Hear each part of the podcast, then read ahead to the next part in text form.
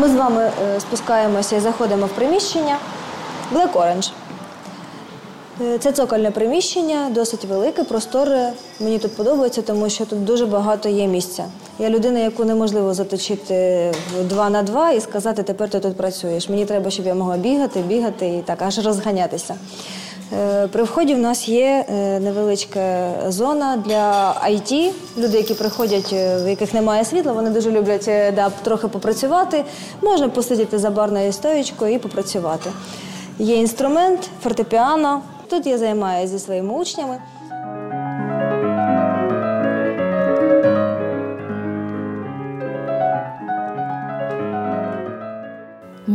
Екскурсії у Black Orange кафе, що розташовано навпроти центрального парку в Ірпені. Про заклад розповідає власниця Анастасія. Вона разом із чоловіком перевезла сюди свій бізнес із Оріхова Запорізької області. Це спецепізод подкасту Відкриті знову. Мене звати Наталія Патрікієва. Цей епізод відрізняється від інших, оскільки він про підприємців, який змушений був переселитися з рідного міста і будувати свою справу заново. А ми слухаємо далі, як все влаштовано у Black Orange. Тут у нас іде барна стійка, яку ми теж робили з чоловіком самі. У нас є зона шикарних гарних коктейлів. Висить е, мій оберіг зірка, яку я робила власноруч е, з годинником. І люди, які зовсім нічого не тямлять в магії, завжди кажуть: Господи, вона у вас там на, щось схожа. Каже, вона схожа на те, що треба. А що у вас в голові? Каже, я не знаю. Зона кави, зона смачних коктейлів і така особиста зона, де ми там щось, щось займаємось магією. Е, Далі зона, де люди можуть поїсти, поспілкуватися. Тут ми трошечки зробили нову таку перестановочку і е, для банкету зробили столики з е, зона з м'якими кріслами. Цю е, light е, сі, е, дошку так, з освітленням ми привезли з міста, де ми замовляли. Повісили його як теж оберіг, хоча ми вже не кофі, е, тобто я не ков'ярня, але стерти і якось рука не підняла саме звідси. Оріхів невелике місто Пологівського району Запорізької області. На жаль, багато з нас дізналися про його існування через постійні обстріли росіян після повномасштабного вторгнення. Приміщення для Black Orange в Оріхові власники будували самостійно, тому це був довгий, але цікавий шлях, про який ось що розповідає Анастасія. Бізнес починався абсолютно для задоволення, для того, щоб е, в нашому місті було гарне кафе. Ми з чоловіком вирішили частину коштів, які в нас були, е, вкласти саме в красу. І три роки ми власними силами будували приміщення, яке було побудовано за останніми технічними здібностями і можливостями, тому що воно було дуже тепле, дуже комфортне. І за три роки ми запустили своє кафе. Це було кафе, кав'ярня кондитерська з власною випічкою, з власним кондитерським таким е, кухнею чи цехом, як це можливо сказати. Десь до 10-15 найменувань е, солодощів, які ми виробляли самі. І відкрили ми його якраз напередодні війни, 1 листопада. Тобто до війни воно працювало там 4-5 місяців, не більше. Е, І ті труднощі і складнощі, які мені здавались тоді були, зараз я навіть думаю, що я навіть помилялася. Взагалі було все чудово і прекрасно, і так гарно, як тоді ми ще, мабуть, не жили ніколи. Е, Саме я з дітьми виїхала 11 березня з міста. Е, На той час вже там було дуже, дуже сильні обстріли були, тобто з дітьми залишатися було небезпечно. Багато родин залишалося, це вже був їх вибір, наш вибір був такий. Багато людей з міста поїхали взагалі в перші дні війни, як і по всій е, Україні. Ну, Хто злякався, хто зрозумів, що це війна надовго. Е, Ми навіть і не злякалися в перші часи, ми навіть не могли собі і уявити масштаби цих подій.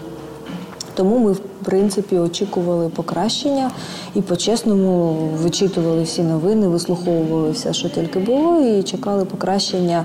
Ну, однозначно, ми вірили, що буде щось добре і гарне. Про погане якось і не мріялось. Але з кожним днем, з кожним ставало все важче, тяжче, і розуміли, що чекати нема чого, треба виїжджати, щоб хоча б зберегти життя.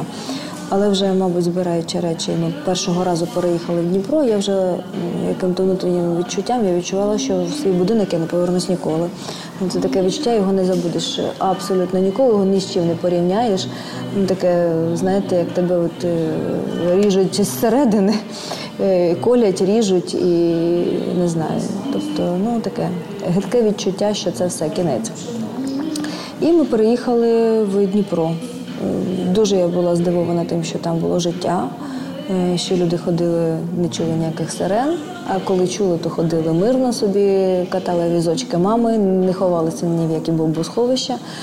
А ми від кожного там дзвону трамвая, тролейбуса кидалися під бордюр з дітьми, тому що це ж були вибухи. Дніпро того не знало абсолютно. Після того, як жінка з дітьми виїхали з Оріхова, її чоловік залишався у місті. Він жив у самому кафе, оскільки вдома вже було надто небезпечно через обстріли. Анастасія кілька місяців жила у Дніпрі, потім у Запоріжжі. Зрештою, до Ірпеня покликали родичі, які пустили жити у свій будинок. Самі ж вони тимчасово виїхали за кордон. Весь цей час Анастасія з доброю заздрістю дивилася на те, як продовжує працювати бізнес у відносно мирних містах, і мала бажання відновити власну справу. Коли ми приїхали сюди, ми знайшли друзів, які нам допомагали знайти приміщення. Саме там 20-30 квадратів, не більше. Тобто під кав'ярню, під кондитерську, але так як в мене був е, склад з власною випічкою, я розуміла, що е, мені потрібна кухня. Тобто на е, просто на під реалізацію працювати я не люблю. Я не люблю працювати з тим, за що я не відповідаю. Я люблю робити і продавати людям те, в чому я впевнена.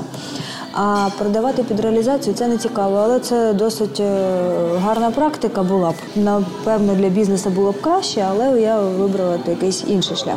Е, Всі приміщення, які мені пропонували, вони були в непрохідному місці і були дуже розбиті. Тобто е, гарного приміщення не було. І саме найкраще приміщення, яке було ціле, не розбите, в гарному місці, тобто це Ірпінський парк поряд, взагалі досить е, таке е, ціле місце в Ірпіні. Ми вирішили його взяти, але це зовсім не 20 на 30 квадратів, це 125 квадратів. Коли я зайшла в це приміщення, я зрозуміла, що не кавою єдиною взагалі тут треба жити, я нею просто тут не виживу.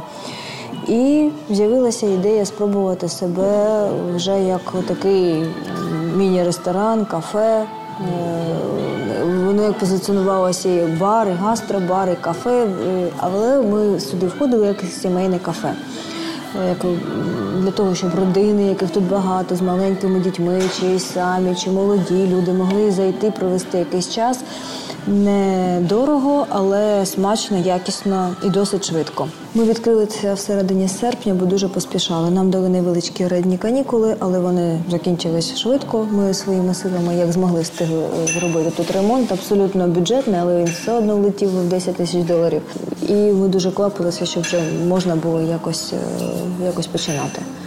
Тобто ми майже влетіли всередині серпня, відкрились і Через тиждень вже люди сиділи в підвалах, тому що всі е, очікували знову нападу з боку сусідньої країни 24-го, якраз на День Незалежності. Але до мене люди прийшли, бо в мене, бо в мене було смачно, цікаво, і в мене є цокольне приміщення. І людям здається, що це, що це їх врятує. і Я теж щось про це думаю. Да. Звісно, все це давалося непросто. Анастасія навіть спочатку пробувала шукати іншу роботу, але невдача у цьому також спонукала до відновлення власної справи. Дуже важко, однозначно. А, але немає вибору. І, в принципі, жити і розуміти, що ти нічого не робиш. Ем, І я не могла знайти роботу. В мене дві освіти, два, дві вищі освіти і, і гарні освіти. А, і сама так наче нічого. Але я не могла знайти не адміністратором, не викладачем, не кухарем, не взагалі. Тобто це був ну, куди я тільки не їздила, то в мене років мені багато, то дітей в мене забагато, то ще чого забагато. Е, ну, я зрозуміла, що це, мабуть, ну, все ж таки не мій шлях, мій шлях такий. Він е, дуже тернистий, як на мене, дуже смішний іноді. Е, але це мій. Е, якщо я по ньому ще йду і ще не впала, то тобто він мені, мабуть, потрібен, якщо не для грошей, то точно для якоїсь науки. Але ж навчання завжди платне, ми платимо то чим. Тобто я це сприймаю як життя, як науку, що зараз воно в мене таке. Просто не даю собі не думати, не мріяти. Просто роблю цю роботу десь машинально, десь банально, ну а десь е, може ще на яких-то на яких-то силах не знаю. Обладнання з Оріхова вивозили вже під обстрілами. Могли раніше, але щось стримувало. Наважилися вже, коли було точно зрозуміло про відкриття в Ірпені. Там о четвертій ранку вставали з Запоріжжя, приїжджали в місто, все складали. Я привезла все. Кожен келих був у мене змотаний стричою плівкою. Е, кожна якась деталь, яку я могла зняти, навіть сантехніку, тобто все, що я змогла зняти, привезти сюди. Це абсолютний мінімум, тому що саме головне то будинок, е, територія, саме головне це приміщення кафе, яке не перенесеш. Ну, але от якось те, те, що врятували на той, на той час, як перевезли, мені здавалося, що це велика перемога. Ірпінь сильно постраждав від обстрілів росіян у лютому березні. Багато будинків неможливо відновити, але бізнес помалу повертається до життя. Ось що про це розповідає Анастасія. Та частина, яка постраждала фізично, тобто яка вибита, яка знищена, яка зруйнована, вона може частково там і відновлюється, але повільно. А ті люди, які просто не працювали там 2-3 місяці, ну вони виїжджали, бо тут була окупація, так місяць. Тоді місяць тут ще все було в зовсім понівеченому стані. Зрозуміло, що вони два місяці точно не працювали. Але якщо в них все ціле і е, люди не роз'їхалися, і власники не змінили то вони працюють і при тому працюють. Я думаю, що можливо навіть і краще ніж до війни. То все залежить від удачі, все залежить від е, настрою власників і від того, що в них є взагалі, як е, ще підґрунтя під ногами. Якщо вони надіються тільки на такий бізнес, то це одне, а якщо він в них є просто як ще один е, і ще один вид діяльності, то можна спокійно продовжувати. В принципі, якщо не стріляють, то можна і не виключає світло, можна працювати. Е, ну, я хочу сказати, що я розуміла, що тільки в цьому місті мене зможуть зрозуміти люди, тому що є люди, які теж втратили тут будинки. Е, ну, Взагалі є люди з великими втратами, і один одного нам зрозуміти краще, тому що в Запоріжжі, в Дніпрі, коли я винаймала квартири за 16-20 тисяч гривень з родиною, мені не робили абсолютно ніяких знижок, тому що вони розуміли, що де там війна, а бізнес вже зараз треба робити. Тільки зараз, як вже дуже бомбили Запоріжжя, вони зрозуміли, що це таке, коли по тобі стріляють, і ти не можеш звідти ніяк. Е, врятуватися. То мені було важко. Е, завжди знаходилися гарні люди, завжди знаходилися люди, які готові допомогти і підказати. В Дніпрі мені взагалі безкоштовна машина помив власник. Чогось він вирішив, що мені треба безкоштовно помити машину. Видно було, я така налякана. А, і, е, Але все одно бізнес там настільки стійкий, настільки він йде вперед. Оренда там дорожча, ніж в Ірпіні. Люди там стабільніші, тобто відчувають себе просто як в нормальній країні, і там їм щось розповідати чи нести їм все одно кожна людина несе свій біль однозначно, так і воно відчувається. Е, і там воно не змішується. Якщо тут в Ірпіні ми в принципі один одного розуміємо, хто тут залишився, чи хто повернувся, чи хто виїжджав там в березні, а не 24 лютого, то один одного ми розуміємо. І всі такі, а ви звідти, а ми звідти, а ви а ми звідти. І воно якось тоді як ну, більш людяніше працювати. Поки ми записуємо цей епізод, а це ранок буднього дня, власниця кафе відволікається на кухню. Там готує. Але коли ти винаймаєш е, людей, коли ти винаймаєш шефів, сушефів, ти звичайно, я ж не просто власник, який має е, гроші, які вклала е, і закрила, і пішла, а ви тут робіть, що хочете, тому що я просто маю цей бізнес. Це бізнес створено для того, щоб колись можливо просто було з нього отримувати кошти колись, тому що зараз він не, не прибутковий. Е, а коли ти маєш надію, і то ти працюєш сам. А коли ти працюєш сам, ти поволі повністю знаходишся на виробництві. І ти берешся за все, що тільки можеш, ти навчаєшся, ти береш людей, навчаєш їх і вчишся об них. Тобто це такий процес обміну. Ну Тоді ти розумієш, що навчитися можна абсолютно всьому. Нема того, чого ти не можеш навчитися. У мене була кондитерська вітрина, кондитерські вироби, теж які я готувала сама. Це було небагато, навіть були замовлення, але це те, що я вмію ну, ну майже гарно. Майже ну бездоганно, це таке дуже безглузде поняття, але в мене воно виходило, воно було на той момент, в принципі, е, в продажі. Трішки було навіть рентабельно, але просто тут е, треба трошки інша концепція. Анастасія радить тим, хто також мусить перевести бізнес за можливості зробити це. Ну, Якщо є можливість вивести бізнес, однозначно його треба вивозити, тому що навіть е, кожна деталь, кожний станок е, чи кожна не знаю, метр тканини, хто чим займається, воно завжди є твоїм статутним капіталом. Тобто ти його можеш е, навіть за безцін, але продати це будуть якісь гроші на ми завжди цю, цю думку від себе просто відсікаємо, тому що ну як ти розумієш, що колись буде якийсь крутний час, і тобі це доведеться продати. Хто про таке думає? Ніхто. Кожен думає про щось гарне. Але якщо воно тобі належить, якщо життя тобі його дало, просто сказати, що ні, мати можливість і не вивести, ну це тоді тобі всесвіт більше нічого не дасть, бо він тобі дав, а ти його не зберіг. Одна річ, коли в тебе забирають, а одна річ, коли ти скажеш ні вже не буду брати, бо воно мені тепер не потрібно. Чого? Потрібно. Мені потрібно абсолютно все, що мені належить до до останнього, навіть якщо це не має ніякої там матеріальної цінності, все одно великої матеріальної цінності, все одно воно моє. Завжди можна щось поміняти, обміняти, продати, не знаю, навіть за на шматок хліба і так далі. Тобто, коли ти розумієш, в якій ти знаходишся ситуації, які поряд люди, завжди виникає якась ідея. Вона може бути безглузда але ж на шматок хліба завжди можна щось обміняти. Це грубо кажучи. Але якщо це великий бізнес і є велика можливість, то звичайно треба. Хто втратив все, чи треба починати все спочатку, не знаю, дивлячись від того, як він будував бізнес, е, які то були кошти, власні чи кредитні, скільки сил залишилось у людини. Це треба дивитися, тільки слухати себе інші ніколи не порадять. Можуть тільки підтримати, ну і це класно, тому що якщо ти будеш слухати поради інших, то тоді на них будеш ображатися, якщо щось не так, а так тільки сам на себе. А тепер про музику. Не дарма ми з неї почали. Анастасія за освітою, викладач вокалу та фортепіано і довго працювала саме у цій сфері. Я за професійною освітою викладач е, вокалу і фортепіано працювала з дітьми довго і в музичній школі працювала 17 років. Тоді звільнилася і відчула в собі сили відкрити е, ФОП. Відкрила, працювала в своєму місті, все було дуже класно. І приміщенні кафе. В мене було в мене велике, в мене теж була своя студія, де я займалася учнями. Чотири роки працювала як приватний підприємець. У мене були барабани у дітей, викладачі, тобто все було. І за півроку до війни дитина зайняла в мене перше місце на е, вокальному конкурсі в Британії, привезла диплом е, Я коли отримала той диплом дитини гран-прі, думаю, ну все, тепер моя кар'єра вже викладача закінчена, тепер я вже буду займатися кафе. Тобто я собі вирішила, що в моїх там 38 років це буде вже так. Зараз в мене 39 років.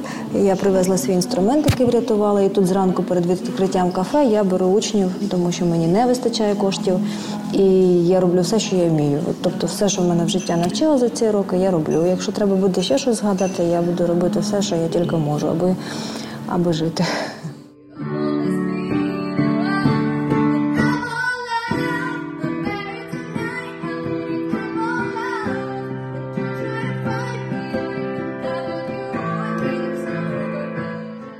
Так співає дочка Анастасії Василіса під акомпанемент інструменту, що стоїть тут, у кафе, який приїхав сюди з Оріхова. Власниця наголошує, що тепер вони не кав'ярня, тепер вони про смачну їжу та атмосферу. І ніхто не каже, що це легко, бо кожна така історія це про великі зусилля, це про сум за домом і за тим життям, яке було до 24 лютого.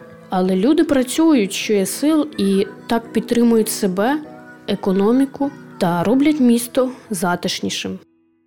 Е, дуже важко заставити себе не згадувати, дуже важко заставити себе не думати, е, і дуже важко заставити себе мріяти тому що людина, яка побита, вона ну, мрію сприймає як якусь ну, сумку Біркін, да, як я можу мріяти про сумку, якщо я така понівечена.